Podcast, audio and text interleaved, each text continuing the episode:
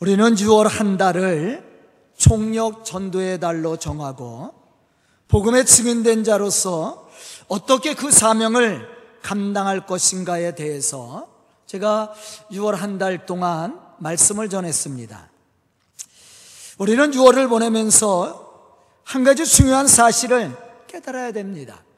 그것은 우리가 세상에 나가 복음을 외치기 위해서는 복음의 증인자로서 어떠한 모습을 갖추고 있느냐는 것이죠.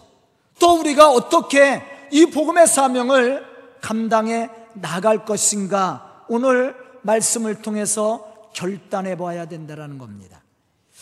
만약 우리가 복음을 전하면서도 복음에 합당한 신앙적 모습을 갖추지 못했다면 우리가 전하는 복음은 듣는 사람들을 감동시키지 못하게 될 것입니다. 우리가 전하는 복음이 힘이 있고 또 능력 있는 말씀으로 듣는 사람들을 감동시키고 변화시키려면 전하는 우리들의 모습이 중요하다라는 거예요. 예수 믿으세요 했다고 그래서 사람들이 변화되거나 감동받지 않는다고 제가 여러 번 설명을 했습니다. 중요한 것은 예수를 믿는 우리들의 삶의 모습입니다. 우리가 예수 믿으세요 전하는 것만큼 우리가 그리스를 증거할 만한 그러한 신앙의 모습을 갖추고 있어야 된다는 것이죠. 본문 말씀을 보면 바울은 빌립보교의 성도들을 향해서 이렇게 증거하고 있습니다. 형제들아, 내가 당한 일이 도리어 복음 전파의 진전이 된 줄을 너희가 알기를 원하노라. 이러므로 나의 매임이 그리스도 안에서 모든 시위대항과 그 밖에 모든 사람들에게 나타났으니 형제 중 다수가 나의 매임으로 말미암아 주 안에서 신뢰함으로 겁없이 하나님의 말씀을 더욱 담대히 전하게 되었느니라. 그렇게 바울은 이야기하고 있습니다.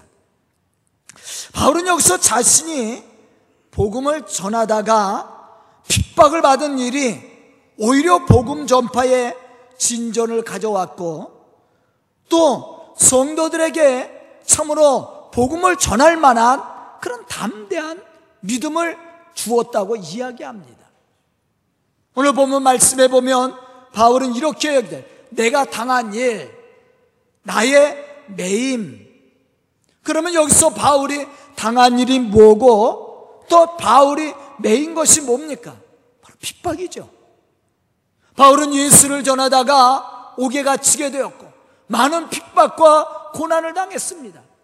그런데 바울은 그것이 나에게 손해가 아니라 오히려 그것이 많은 사람들에게 유익이 됐고 또한 그러한 신앙의 모습이 듣는 많은 사람들에게 믿음의 용기를 가져다 줬고 겁없이 하나님을 증거할 수 있는 그러한 믿음의 은혜를 가져다 주었음을 이야기하고 있습니다.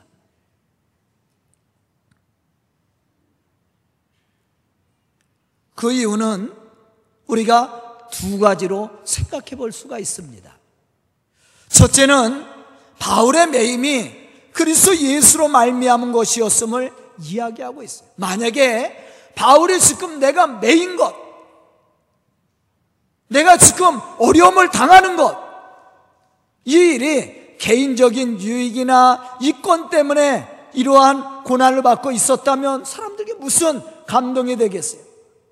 그런데 바울이 지금 이러한 매임을 당하고 이러한 어려운 일을 당하는 일들이 바로 누구 때문이에요? 예수 그리스도 때문이에요. 예수가 그리스도인 것을 증언하는 것 때문에 다시 말하면 복음을 전하는 것 때문에 바울이 지금 이러한 고난을 당하고 있습니다. 사실 바울은 매임을 받을 만한 악한 죄를 짓지 않았습니다. 다만 예수의 이름으로 복음을 전하는 것 때문에 붙잡히게 되었고 또한 핍박을 받고 있습니다.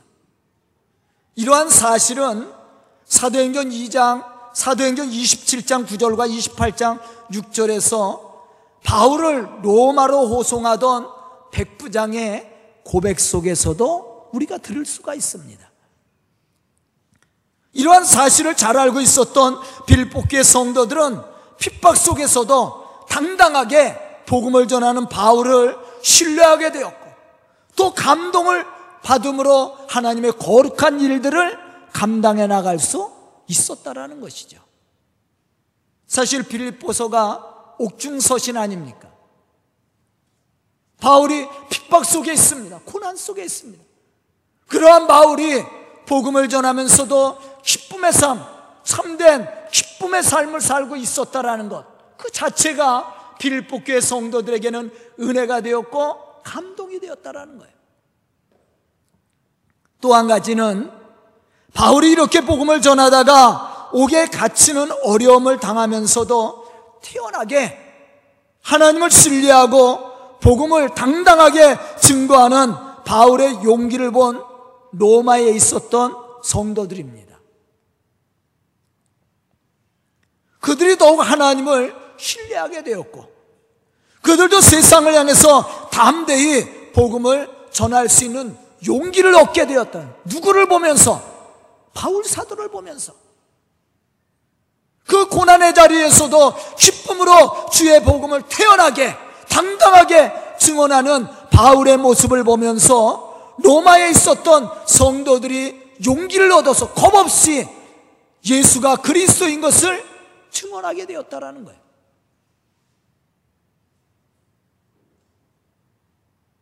저는 오늘 말씀을 듣는 우리 성도들이 바울과 같은 이러한 신앙의 모습을 가지고 주의 복음의 역사를 이루어 나가는 그런 믿음의 성도들이 다 될 수 있기를 주님의 이름으로 축원합니다. 그럼 우리가 어떻게 하나님의 복음의 사명을 감당해 나갈 수 있습니까? 첫째는 하나님과의 관계를 회복해야 됩니다. 하나님과의 관계가 회복되어지지 않으면 우리는 복음의 사명을 감당해 나갈 수가 없어요. 바울은 우리가 그리스도를 대신하여 복음의 사신으로 그 사명을 감당하기 위해서는 먼저 하나님과의 관계가 회복되어져야 된다라고 강조하고 있습니다. 고린도후서 5장 20절에 보면 이러한 사실에 대해서 말하고 있습니다. 그러므로 우리가 그리스도를 대신하여 사신이 되어 하나님이 우리를 통하여 너희를 권면하시는 것 같이 그리스도를 대신하여 간청하노니 너희는 하나님과 화목하라.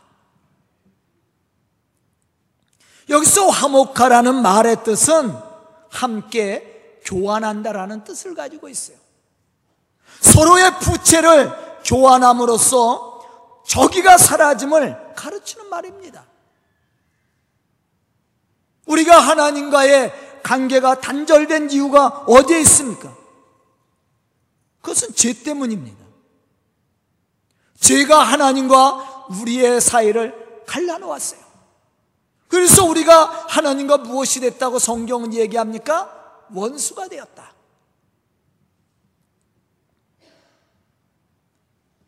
그러나 하나님은 독생자 예수 그리스도를 보내주심으로 말미암아 그를 십자가에 죽게 하심으로 우리의 무슨 문제를 해결해 주었어요? 하나님과 우리 사이를 갈라놓은 이 죄의 문제를 해결해 줬단 말이에요.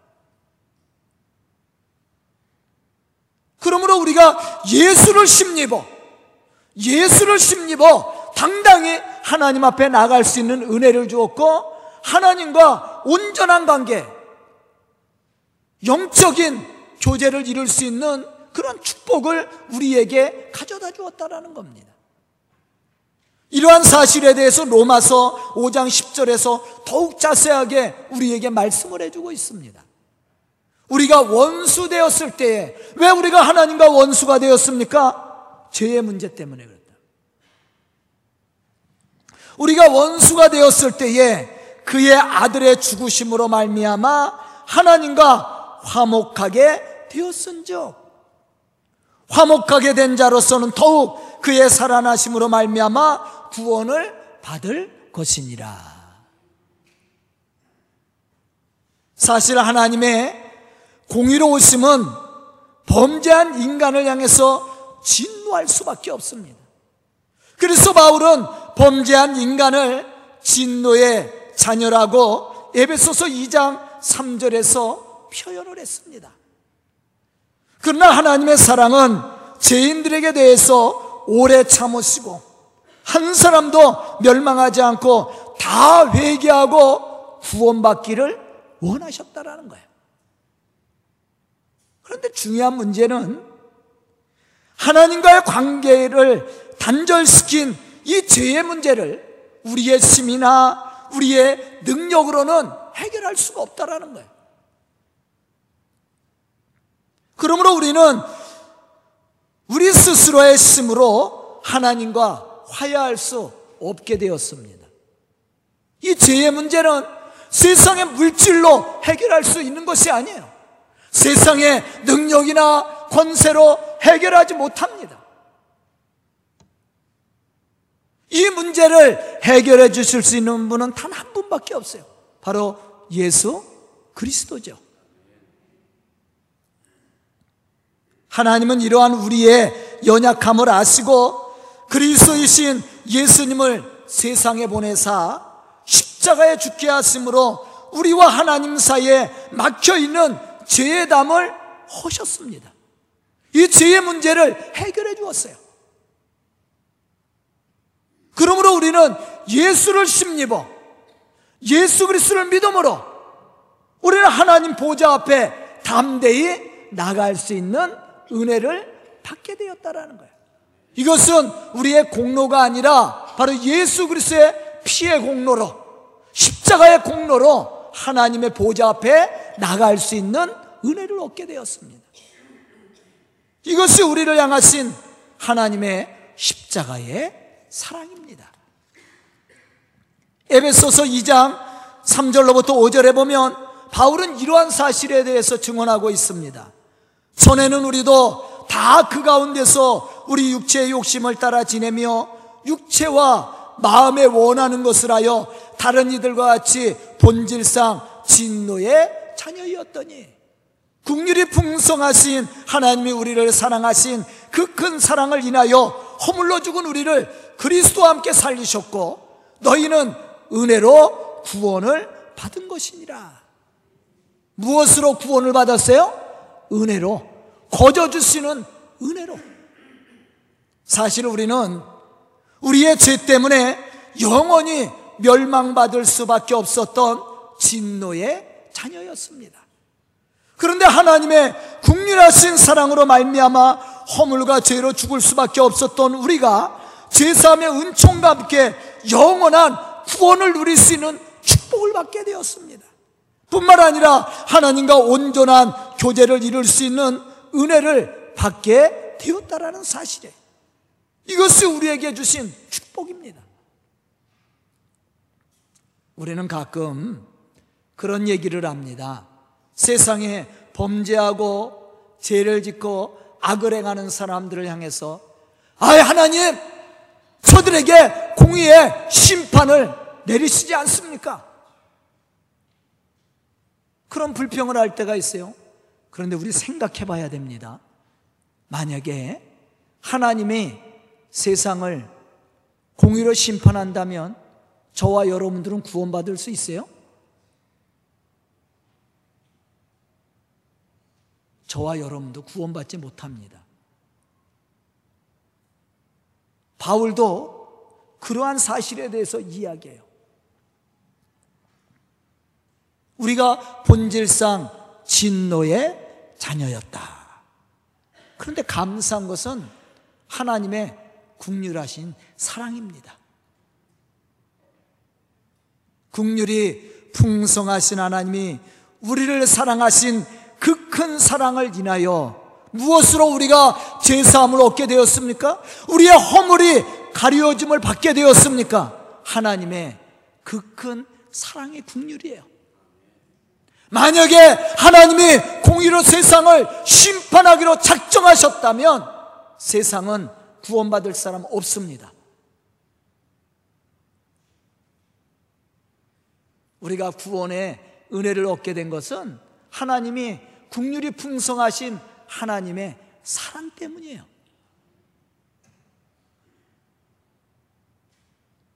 그 사랑의 은혜로 말미암아 우리가 죄 사함을 얻게 된 겁니다.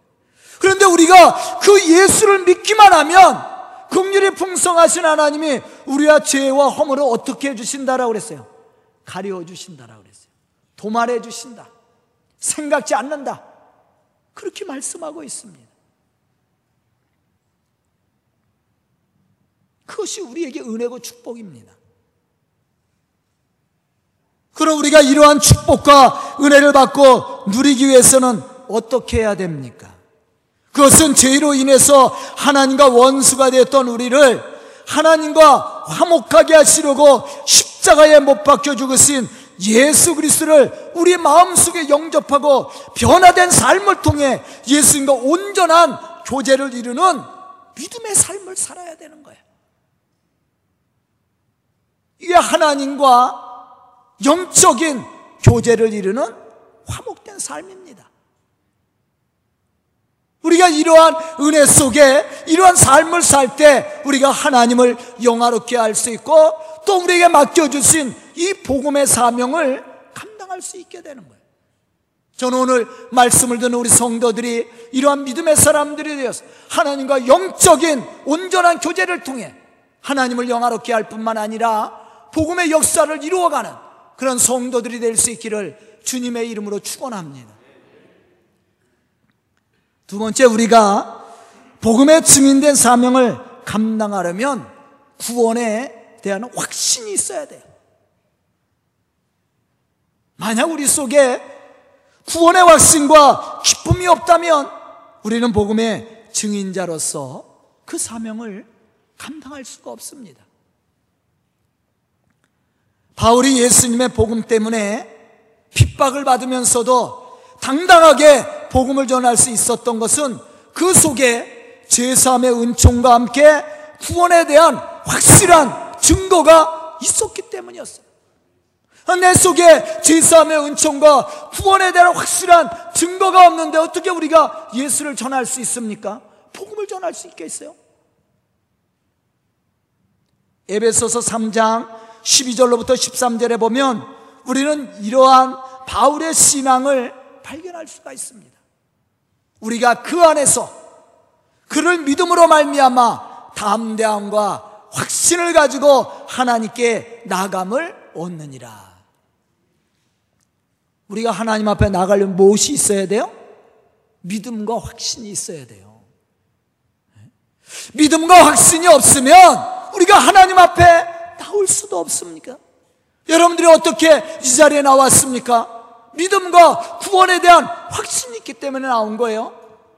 이런 확신이 없으면 하나님 앞에 나올 수 없습니다. 작은 일에도 시험에 들고 떨어져 좌절하고 넘어지게 되는 거예요. 핍박이 오면 실망하고 좌절하고 신앙에서 떨어져 나가게 되어 있어요.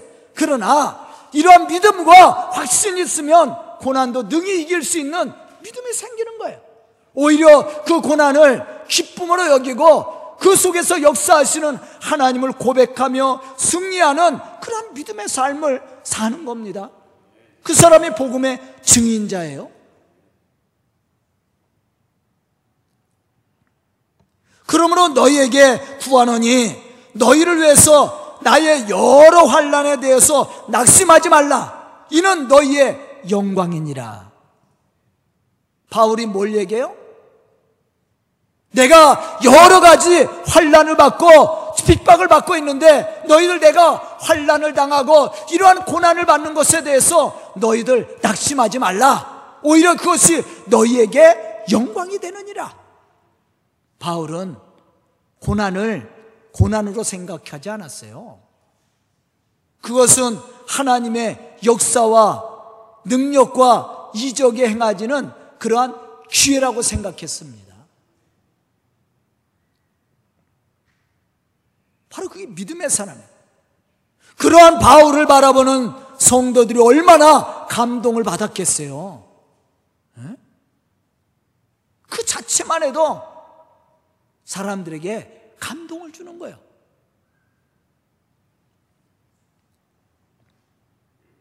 이 말씀을 보면 하나님 앞에 나감을 얻었다고 이야기하고 있습니다. 그럼 그가 하나님 앞에 당당히 나갈 수 있었던 이유가 뭡니까? 바로 예수 그리스도의 구속의 은혜입니다. 나를 죄에서 구원하시기 위해서 십자가를 지신 예수 그리스도의 구속의 사랑이 그 속에 확실한 증거되, 증거가 되어서 그를 하나님 앞에 당당히 나갈 수 있고 고난도 이길, 이길 수 있는 힘과 용기를 가져다 줬다라는 거예요. 그러한 바울을 바라보는 성도들은 바울을 신뢰하게 되는 거죠. 그리고 그를 통해서 위로를 받게 되고 용기를 얻어서 그들이 더욱더 겁없이 예수가 그리스도인 것을 증언하게 되는 거예요. 다음 주면 우리 서강교회가 창립 25주년입니다. 제가 30살에 이 교회를 개척을 했어요. 제가 쉬운 다섯이니까 25년이 됐습니다. 우리 성도들이 그때부터 지금까지 함께하는 성도들이 있어요. 감사한 일이죠. 근데 만약에 그들이 저를 신뢰하지 않았다면 지금까지 함께 하겠어요? 제가 제 욕심이나 채우고 내 유익이나 챙기고 내 주권만 내세웠다면 우리 성도들이 지금까지 따라왔겠느냐는 거예요. 우리가 복음의 증인자가 되기 위해서는 자기를 헌신할 줄 알아야 돼. 왜 많은 성도들이 바울을 보고 감동을 받고 변화를 받았습니까? 그게 헌신적인 삶이에요. 지금 옥중에 있습니다. 고난의 현장에 있습니다. 그럼에도 불구하고 성도들을 향해서 바울은 무엇을 얘기합니까? 빌보서 4장 1절에 보면 주 안에서 기뻐하라고 얘기합니다. 다시 말하느니 항상 기뻐. 너희 관용을 모든 사람들에게 알게 하라고 이야기하고 있습니다. 어떻게 그 말을 할 수가 있어요? 나를 핍박하는 자에게 어떻게 관용을 베풀 수 있습니까? 불가능한 일이야. 그 쉬운 일 아닙니다. 그럴 수 있었던 것은 예수의 사랑이 있었기 때문이었습니다. 예수 그리스도를 통해서 제사함의 은총과 구원의 체험이 그 속에 있습니다. 다메섹 돈상에서 만났던 예수, 그가 내 속에 살아 역사하고 있습니다. 그래서 바울은 예수를 본받는 삶을 살았던 거예요. 그리고 성도들에게 뭐라고 그래? 내가 예수를 본받은 것처럼 너희도 나를 본받기를 원한다. 그 말은 바울이 그렇게 살고 있었다라는 거예요. 그 자체가 복음입니다. 우리가 나가서 복음 전하는 것도 마찬가지예요. 예수 믿으세요. 아무리 외쳐도요. 세상 사람들 눈 하나 깜짝 안 합니다. 그들을 변화시키기 위해서는 우리가 예수 믿는 성도로서 거룩한 삶을 살아야 되는 거예요. 그것이 사람을 변화시키는 거예요. 로마서 5장 1절로부터 2절에 보면 바울은 이렇게 얘기합니다. 그러므로 우리가 믿음으로 의롭다 하심을 받았으니 우리 주 예수 그리스도로 말미암아 하나님과 화평을 누리자. 또한 그로 말미암아 우리가 믿음으로 서 있는 이 은혜에 들어감을 얻었으며 하나님의 영광을 바라고 즐거워하느니라. 하나님의 영광을 바라보고 우리가 즐거워하느니라. 그 믿음이에요. 고난의 현장에서도 하나님의 축복하시는 은혜를 기대하며 하나님의 기적의 역사를 기대하며 하나님의 축복의 역사를 기대하며 즐거움으로 그 복음의 역사를 이룰 수 있는 사람 바로 그 사람이 복음의 증인자입니다. 저는 오늘 말씀을 듣는 우리 성도들이 이러한 믿음의 성도들이 될 수 있기를 주님의 이름으로 축복합니다. 예수님이 이 땅 위에 오셔서 하신 사역 중에 가장 중요한 사역을 하나 찾아본다면 하나님과 죄인된 우리의 관계를 회복시키는 일이었습니다. 유대인과 이방인, 즉 이기심과 죄의 욕심으로 나누어졌던 사람과 사람 사이의 관계를 회복시키는 일. 그것이 예수님이 하신 일이에요. 그래서 예수님은 산상수훈에서 이렇게 말씀을 하셨습니다. 화평케 하는 자는 복이 있나니 그들이 하나님의 아들이라 일컬음을 받을 것이요. 하나님의 자녀된 성도들에게 화목하게 하는 직책의 중요성을 가르쳐 주는 겁니다. 그러므로 우리가 구원받은 성도로서 사명을 감당하고 하나님의 허락하시는 축복을 받기를 원한다면 우리는 분열과 다툼을 일으키는 어리석은 자가 아니라 미움이 있는 곳에 사랑을 심어줄 수 있어야 되고 슬픔이 있는 곳에 위로를 심어줄 수 있는 믿음의 사람이 되어야 됩니다. 바로 이 사람이 복음의 증인자로서 부족함이 없는 사람이 우리가 그러한 삶을 살 때 복음의 열매는 맺어나가게 되어 있습니다. 오늘 말씀을 듣는 우리 성도들이 이러한 믿음의 사람으로 주의 거룩한 역사를 이루어 나갈 수 있기를 주님의 이름으로 축복합니다. 세 번째는 예수님의 구속의 사랑으로 인한 기쁨이 우리 속에 있어야 돼요.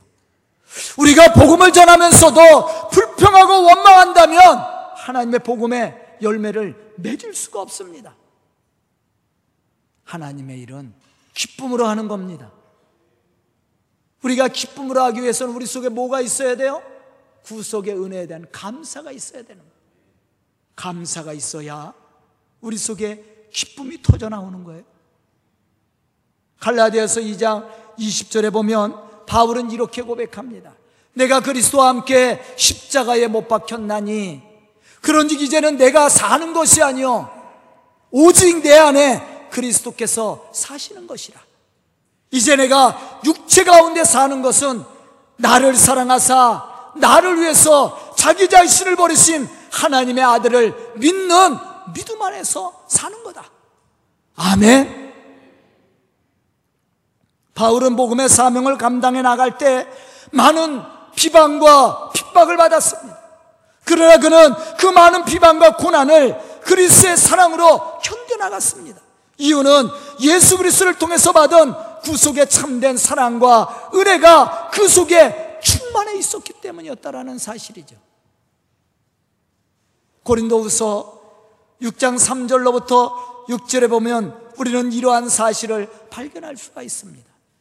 우리가 이 직분이 비방을 받지 않게 하려고 우리가 이 직분이 비방을 받지 않게 하려고 우리가 전하는 복음이 비방을 받지 않게 하려고 무엇에든지 아무에게도 꺼리키지 않게 하고 오직 모든 일에 하나님의 일꾼으로 자천하여 많이 견디는 것과 환란과 궁핍과 고난과 매맞음과 갇힘과 난동과 수고로움과 자지 못함과 못지 못한 가운데서도 깨끗함과 지식과 오래 참음과 자비함과 성령의 감화와 거짓이 없는 사랑을 베풀었습니다. 여기서 나열된 것이요. 바울이 그 당시에 받았던 고난들입니다.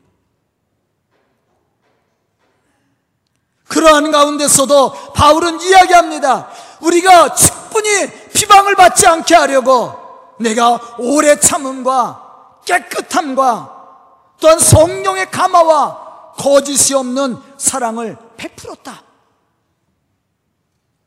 왜 이러한 헌신을 했어요? 우리가 전하는 복음이 비방을 받지 않게 하기 위해서. 기쁨으로 오히려 하나님의 복음을 증거했다라는 거예요. 자기를 희생하며 인내하며 그리스의 사랑을 베풀므로 또한 거룩한 삶을 통해서 하나님의 이 복음의 역사를 이루었다라는 겁니다. 우리도 마찬가지입니다. 예수 믿으세요 해놓고 그리스도인답지 않은 삶을 살면은 그 복음이 비방을 받아요. 교회를 교회가 비방을 받습니다. 하나님의 이름이 욕을 먹습니다. 그래서는 복음의 증인자로 그 사명을 감당할 수가 없는 거예요.